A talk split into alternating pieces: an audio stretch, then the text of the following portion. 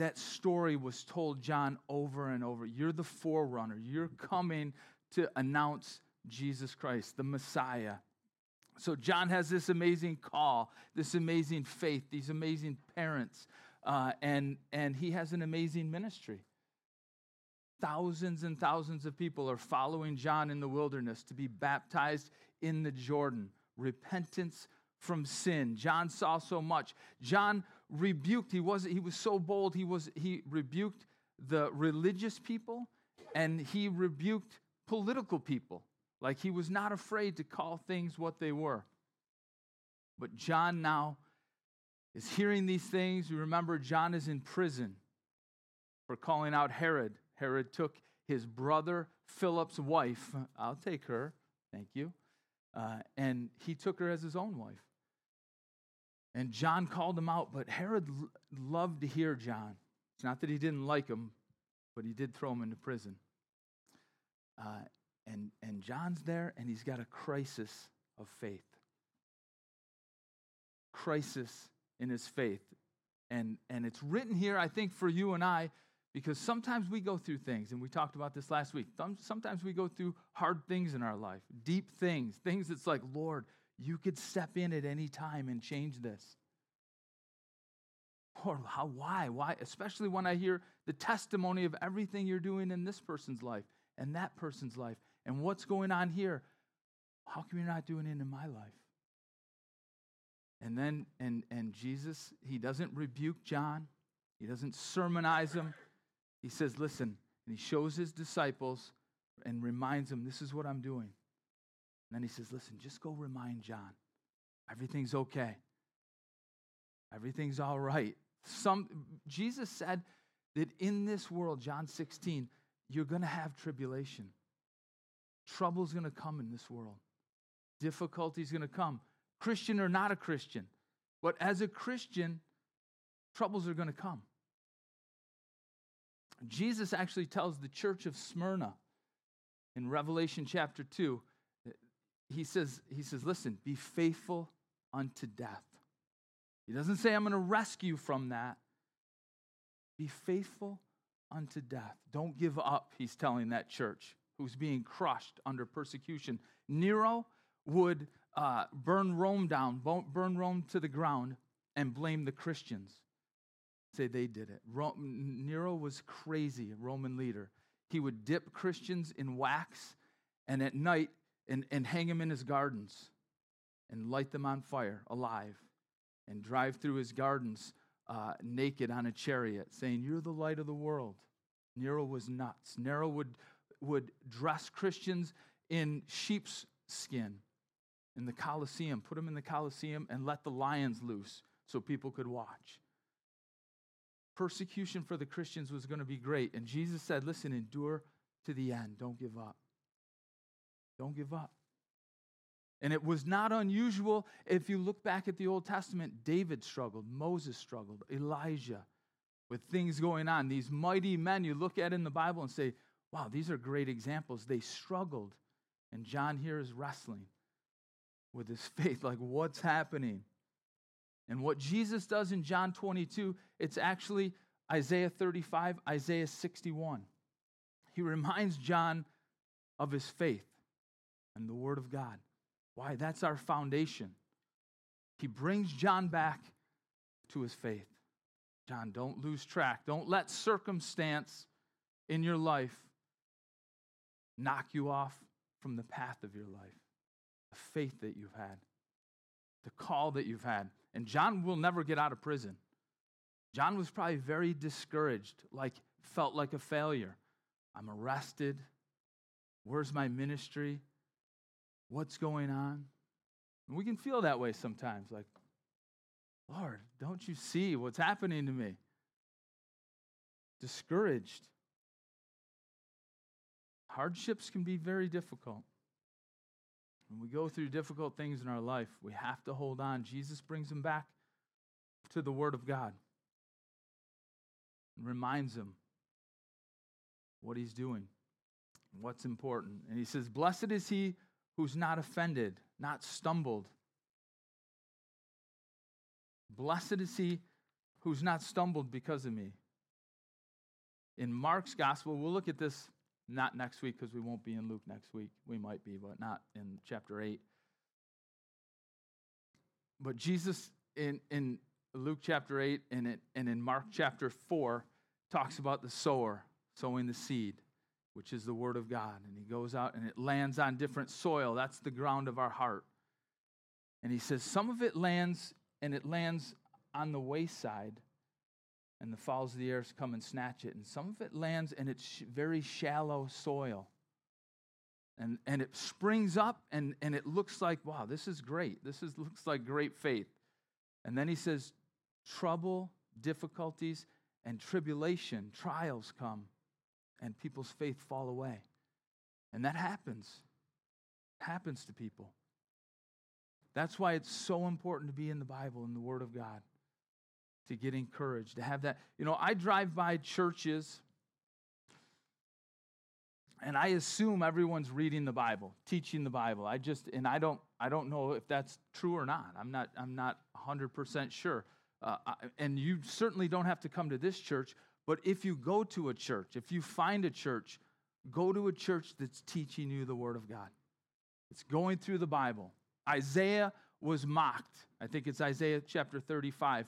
These people were saying, Listen, do you think we're babies? Do you think we're infants to teach line upon line, precept upon precept, here a little, there a little? What do you think we are? Children? Kids? Let's step it up, Isaiah. And Isaiah doesn't change his message. It's so important. Paul told the Ephesian elders, he says, Listen, I haven't shunned to declare to you the whole counsel of the Word of God. I don't take a little section and focus on that, and then a little. He says, I've t- told you everything. Tell you the whole counsel of God's Word, A to Z. That's why it's important to be in the Word for yourself. Read the Bible. See if what I'm saying, number one, is true, if that's what the Bible says. Number two, build on your faith. That's how you build it being in the Word of God. This is just a little piece of what's going on in your life, right? Sunday morning. The Word of God is the foundation, it's the anchor. Because if you don't have that anchor, you'll easily stumble, you'll easily fall. It's so easy to fall if your foundation is sand when the storms come, when the trials come, the difficulties come. He says, Blessed is he who's not offended because of me. John, that's what, that's what uh, Peter, Jesus is telling Peter in John 21 listen, you're going to you're gonna have some troubles, Peter. You're going to end up in a place that you don't want to go, being a part of things you don't want to be a part of. Actually, and Peter's going to be crucified. Uh, many people, many Bible historians say that he was crucified upside down for his faith. And Jesus is warning Peter of that in John 21. Listen, people are going to take you. And that's what's going to happen to you, Peter. And Peter looks at John and says, Hey, what about him? What about that guy? I hope something bad's going to happen to him too, right? It just because when things are going on in people's lives and you look and you compare, like, why I'm, my life is harder. Just like this uh, church of Smyrna, listen, hang in there. This isn't the end. This isn't, this isn't the end of the story. When you take your last breath here, you're going you're going to take a breath somewhere forever. Forever. Teaching the Word of God, it's important. The whole Bible. Genesis to Revelation. It's a foundation. It says this in verse 24, moving on. Uh, when they leave, it says, uh, verse 24, when the messengers of John had departed, he began to speak to the multitudes concerning John. And he starts to talk about John. Hey, what did you go out in the wilderness to see? A reed shaken in the wind? What did you go out to see? A man clothed in soft garment? Indeed, those who are gorgeously apparelled live in luxury and they're in king's courts. What did you go out to see? A prophet? And he says, I say to you, more than a prophet. This is he of whom it is written, Behold, I send my messenger before your face, who will, who will prepare your way before you. Jesus says, Listen, John wasn't a guy that was shaken with every wind. He wasn't culturally relevant. He didn't have to conform to what everyone thought a, a, pastor should say or a person should say. I don't want, he, he wasn't a guy that was afraid to offend people. He told people what God said, what God's word said, because that's what matters. If you go to the doctor with an illness, you don't want people to say, here's a band aid, you'll be fine. You want to know what the diagnosis is so you can get the right treatment. And that's the way it is spiritually, eternally. You want to know the facts. Tell me what the facts are. What's truth? What's not truth? I've heard this, I've heard this. What is the truth? And that's what John would do. he would just share the truth. It offended a lot of people, but it didn't sway him. He wasn't just to read, oh, I just don't want to offend those people. I shouldn't say that in front of them. I have to be careful, right? John was very, he was a, a guy I'm sure was loving because people received his message. But he didn't hold back, he was honest.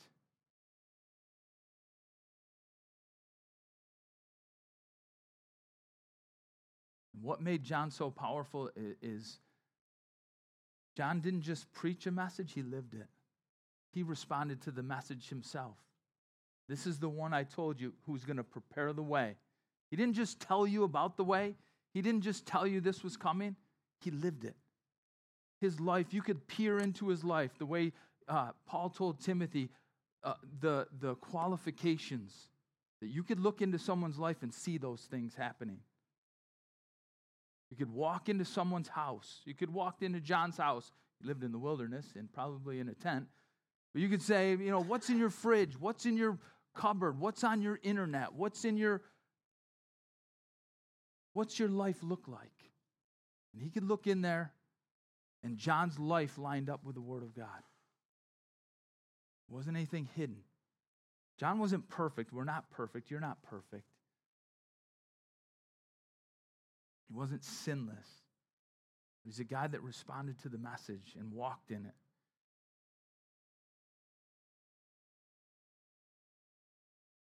And then he says this in, in, in uh, verse 28 Jesus commends John. John probably didn't feel like he could be commended. John didn't do a miracle. Of all the prophets that you read about, says this For I say to you, among those who are born of women, there isn't a greater prophet than John the Baptist. But he who is least in the kingdom of God is greater than he. Lord, what do you mean? John probably didn't feel great. John never performed one miracle. His ministry lasted 18 months, and at the end of it, he ends up in jail and beheaded. Rough life. And Jesus and, and John's disciples aren't there.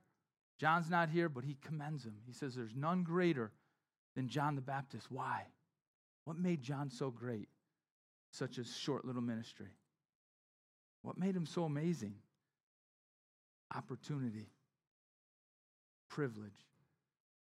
John got to see what every other Old Testament prophet spoke of. When they talked about Messiah coming, you talk about Isaiah, Daniel, Ezekiel.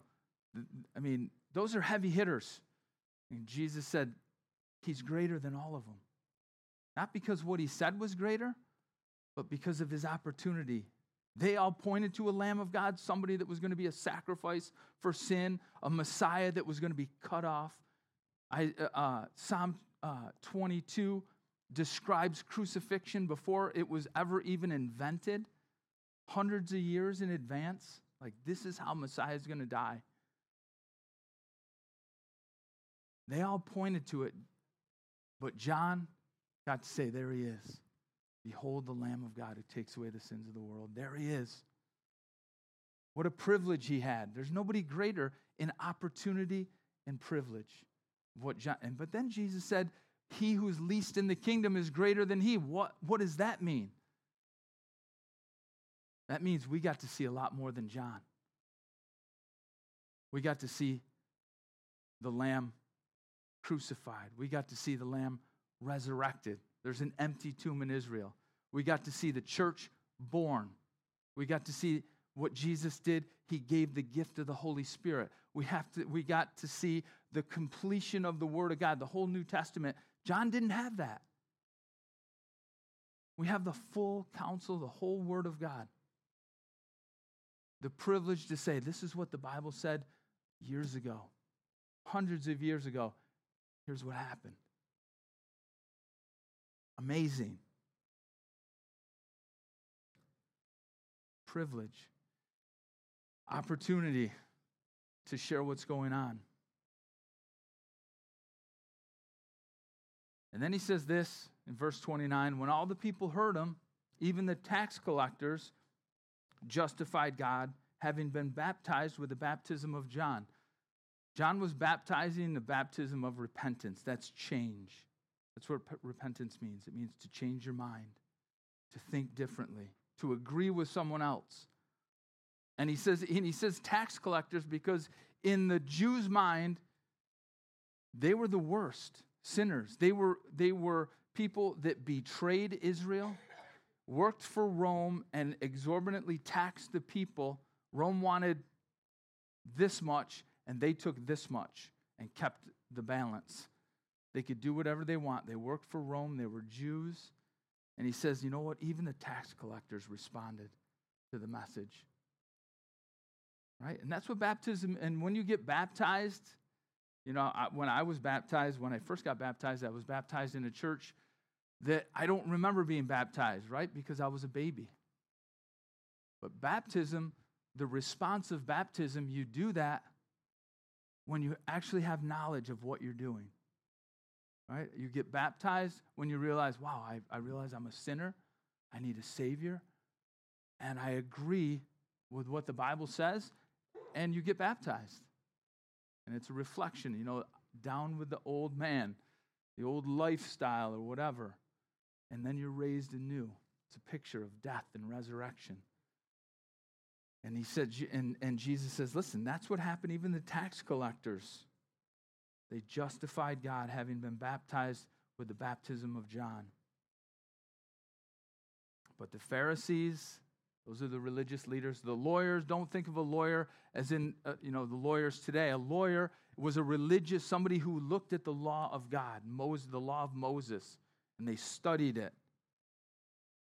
And they knew it. These were the people that knew the Bible, that knew the Old Testament better than anyone. Says that they, the Pharisees and the lawyers, they rejected the will of God for themselves, not having been baptized by him. So baptism didn't matter. They, those guys could have rejected, been baptized outwardly, and still rejected the message. Right? The, the reality is, is they rejected God's will. God's will, it says that He's not willing that any should perish, but that all should come to repentance. That was the problem. They rejected that message. They were not willing to change. They didn't see a need for change. They knew the Bible. They knew it better than some of the people following John the Baptist, following Jesus. They looked down on people, religious leaders. And they thought, you know what? I don't need that.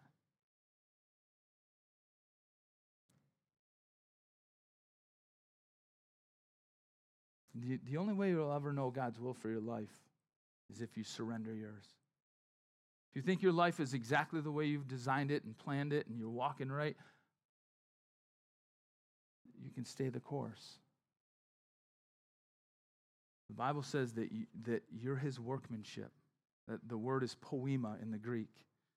That it's a story, the way you would, what, the same word we would write a poem or a story. That that's the story of your life. If the story of your life isn't going as planned, the Bible says that God has one written in Christ Jesus for good works. Foreordained from the, before the foundations of the world that you can walk in those. That's what God has for a life. And we're going to look at a, a, a woman that, that responds to that. Probably the greatest, one of the greatest stories you'll read in the New Testament. Amazing. Just responds to that. She's not a religious person, not one of the lawyers or the Pharisees. She sees her need. She sees her life has been messed up for a long time. They rejected God's will for their lives. And the number one, God's number one will for a life is that they would be saved, have a fresh start, a new beginning.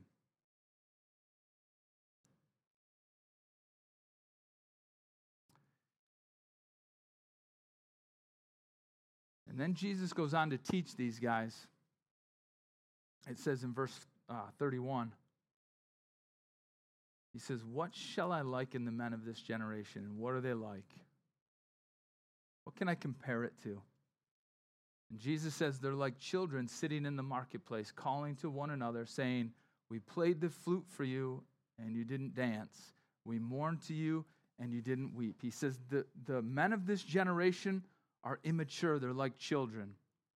And then he describes a scene that would be uh, very under, understandable. There was a market, and the ladies would go and uh, and go shopping in a market. If you've ever traveled, uh, maybe like a farmer's market here, but if you've ever been to another country, you go to a place and there's just you can buy anything. You can buy tires and shocks, and you can buy sneakers or any all anything you want at a market.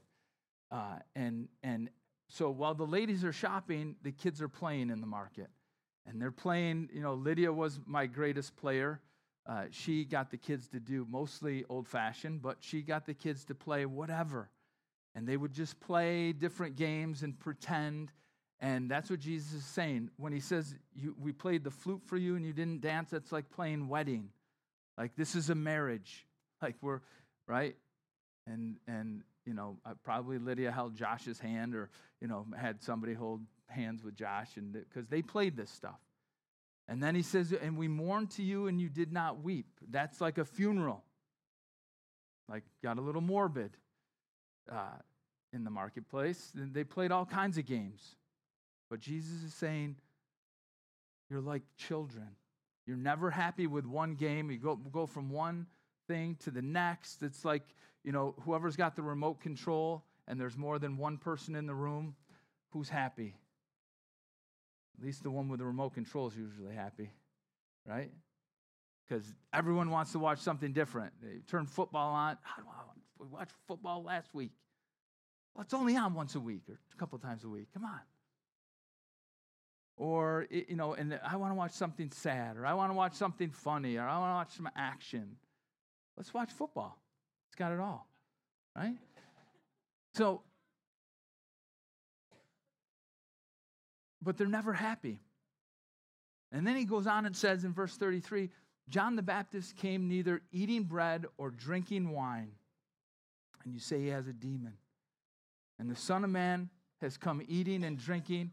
And you say, Look, a glutton and a winebibber, a friend of tax collectors and sinners. He's saying you're not, it's, it, you find fault in everyone. John the Baptist came a little different than the way Jesus came. But you, you, you're so critical and you're fault finding and you're never happy. And it's not that they're not happy with the person or who they are. What, the, what the problem is, is the message. They're not happy with the message. I don't want to hear that. That's the one thing I don't want to play. I don't want to know the truth. I'd rather play a game. I'd rather pretend. I'd rather pretend I never heard that message. I'd rather pretend. And Jesus said, You guys are never happy. And you won't be. And then he says something very important wisdom is justified by her children. Wisdom is it's qualified by people that follow that wisdom. Right? The, the, the Bible is amazing. If you read the Bible and you're sincere and you're a sincere seeker, like, I don't believe it, well, read it and try it. You at least just check it out. check out, maybe even just Google some Bible prophecy or history. Because historically, this thing is right on the money. There's times when people pointed at the Bible and said, nah, the Bible says this, and we've never seen those people, that king, that, and then the more the, the archaeologists unearth things, they realize, oh, wow, that's true. The Bible did say that. And prophecy, what it says hundreds and even thousands of years in advance, things that are going to happen. Amazing. But the one thing you can't deny, wisdom is justified of, of her children, is a life that's changed. Can't deny that. You can't deny uh, somebody who becomes a Christian and you're like, you know, your head starts spinning like, what the heck? I knew them before.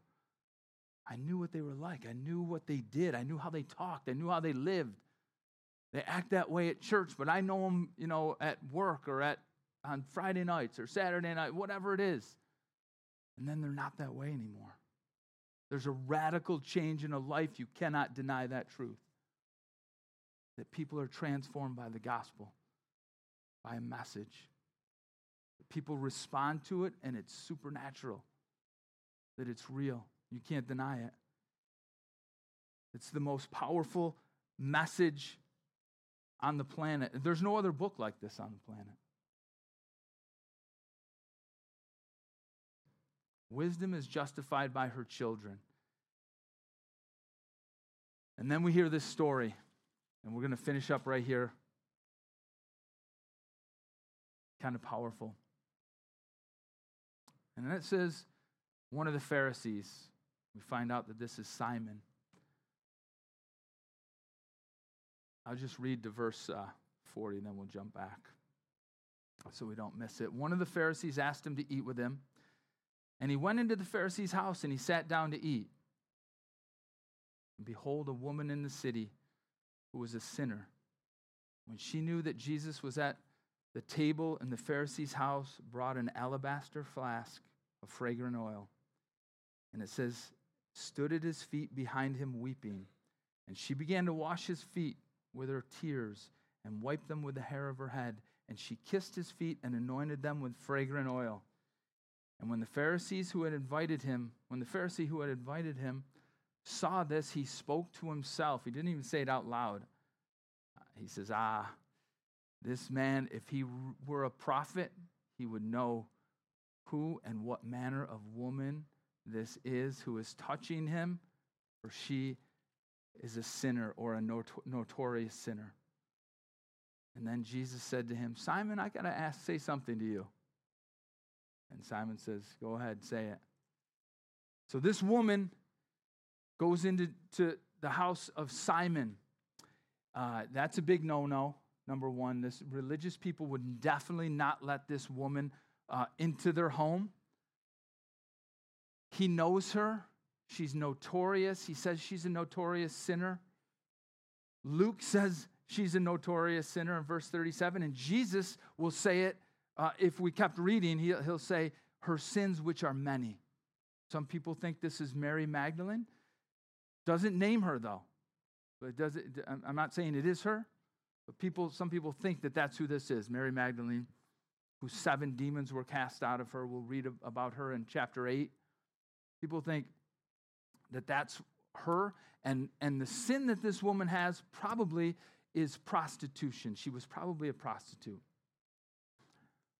She was probably someone promiscuous. And Simon invites Jesus into his house. And Jesus comes in and sits down at a table. And don't picture your dining room table because that's not the tables they ate at. They ate at a very low table. Uh, and you would you would lay out i don't know in my mind i want to say maybe you sat on your your kind of on your knees, but really they, they would have their arm on the table and their, their legs would be spread out and they would eat kind of with their hands. Like it wasn't like everyone gets their own plate. Everyone shared things. They would dip in the same sauces together. You take a hunk of bread and, and dip it. So Jesus, they're all sitting at this table, this Pharisee's house, and this woman shows up. and a lot of times, if if it, you know they didn't have Instagram or you know they couldn't say, "Hey, I got Jesus at my house," and send a big group message out or whatever. The people were following Jesus, and so when somebody famous or influential came to someone's house, part of what they would do is leave the windows, doors open so you could see in, so you could hear what was going on. It was kind of a little bit of a pride thing, like, I got Jesus in my house, look at this, you know, eating at my house. So this woman sneaks right in and and and does this thing. It says she has this flask of oil. It's probably her dowry. It's very expensive. It's it's it w- basically would be her life savings. It's something that probably her mom and dad gave her. Something the, the probably it, with her lifestyle, it's the last thing of value that she has. And it represented hopes and dreams she had of having a family and a husband and a changed life. She has this, this, this bottle, and she, she's just, she, she, it probably represented a lot of bad decisions she's made in her life, a lot of dumb things she's done that she didn't intend on doing because she grew up playing those same games. She played marriage. She held a little boy's hand.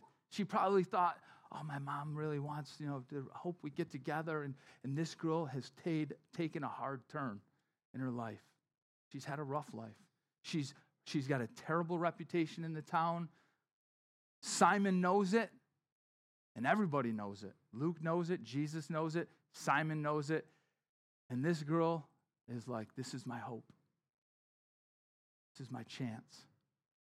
She comes in and probably didn't intend to, but she opens up this oil and she pours it on Jesus' feet and she just starts crying.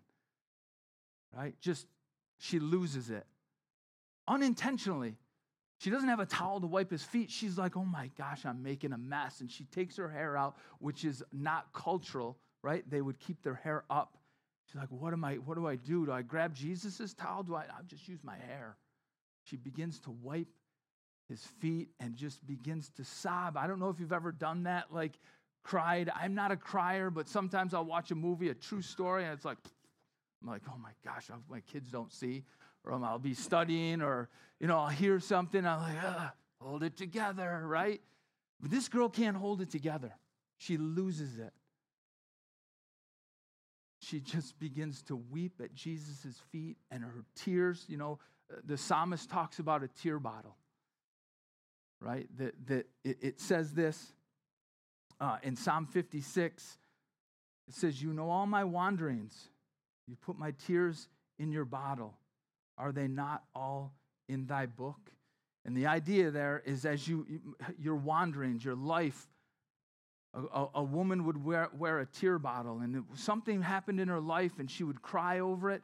She would grab a tear and put it in that bottle because she knew God was keeping track of those tears. She'd put it in that bottle and she'd hold on to it. She might have had both bottles. I don't think she needed the tear bottle when she lost it, but she may have had that too. God knew everything she was going through, everything that was happening in her life, and how bad it was for her.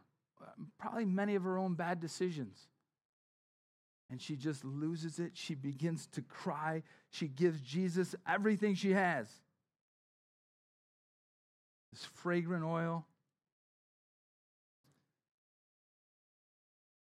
She kissed his feet, anointed him with the fragrant oil.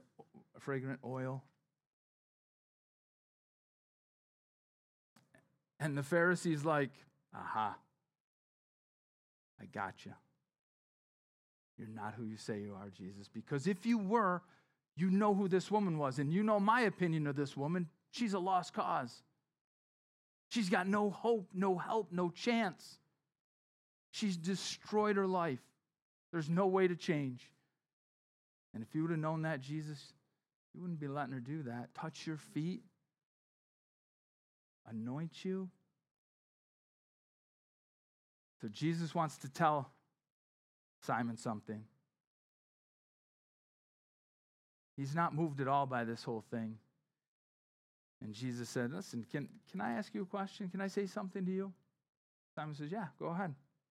You can. It doesn't really matter what you say because I already know. I've got discernment. Here's the reality people are in grave danger of religion, judgment, and your own goodness. I'm better than them, better than you. I don't do what you do. He doesn't see his need for Jesus because he's better than the next guy, and he's definitely better than this woman. And Jesus goes on and tells him a story. He says, There's a certain creditor who had two debtors. One owed 500 denarii and the other 50. And here's the, here's the kicker neither one had any, anything to repay. A denarii or denar- whatever your Bible says, uh, it, it's a day's wage, basically. Represents kind of a day's wage, average wage. And it says, neither one had anything to repay. And he freely forgave them both. He says, Tell me, therefore, which of them will love more? Who's going to love more? Kind of a simple question. You don't have to read the next verse to figure out the answer, right? If you can just think of your debt and compare your debt that you owe on your TV versus your house or your whatever, right? I'm pretty sure that I feel like if somebody paid for my house, might love him a little more than if he, no. It, that, that's, the, that's what the comparison he's making here. Neither one had the ability to pay. Which one will love more?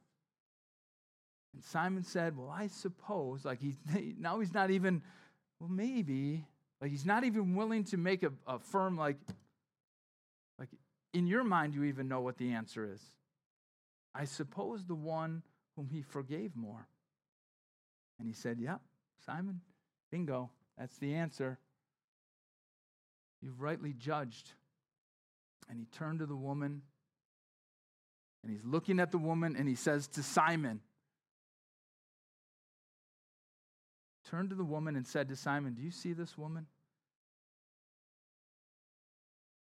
I entered your house and you gave me no water for my feet. That was customary. This is all hospitable things. You'd walk with open toe shoes and you'd go into someone's house and uh, someone would wash your feet. You'd have your feet washed. It's almost like when you go to someone's house, especially if it's muddy and you kick off your shoes, like someone would wash their feet. You gave me no water for my feet, but she has washed my feet with her tears and wiped them with the hairs of her head. You gave me no kiss. That was customary in the day. No kissing here, though. But this woman has not ceased to kiss my feet since the time I came in. You didn't anoint my head with oil, but this woman has anointed my feet with fragrant oil, something very costly. Therefore, I say to you, you're right. Her sins, which are many, are forgiven, for she loved much. But to whom little is forgiven, the same loves little. And then he said to her, Your sins are forgiven.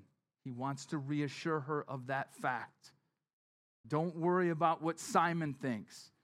Don't worry about what people think or this world thinks. I forgive you. Because people are going to come behind you and say, Oh, really?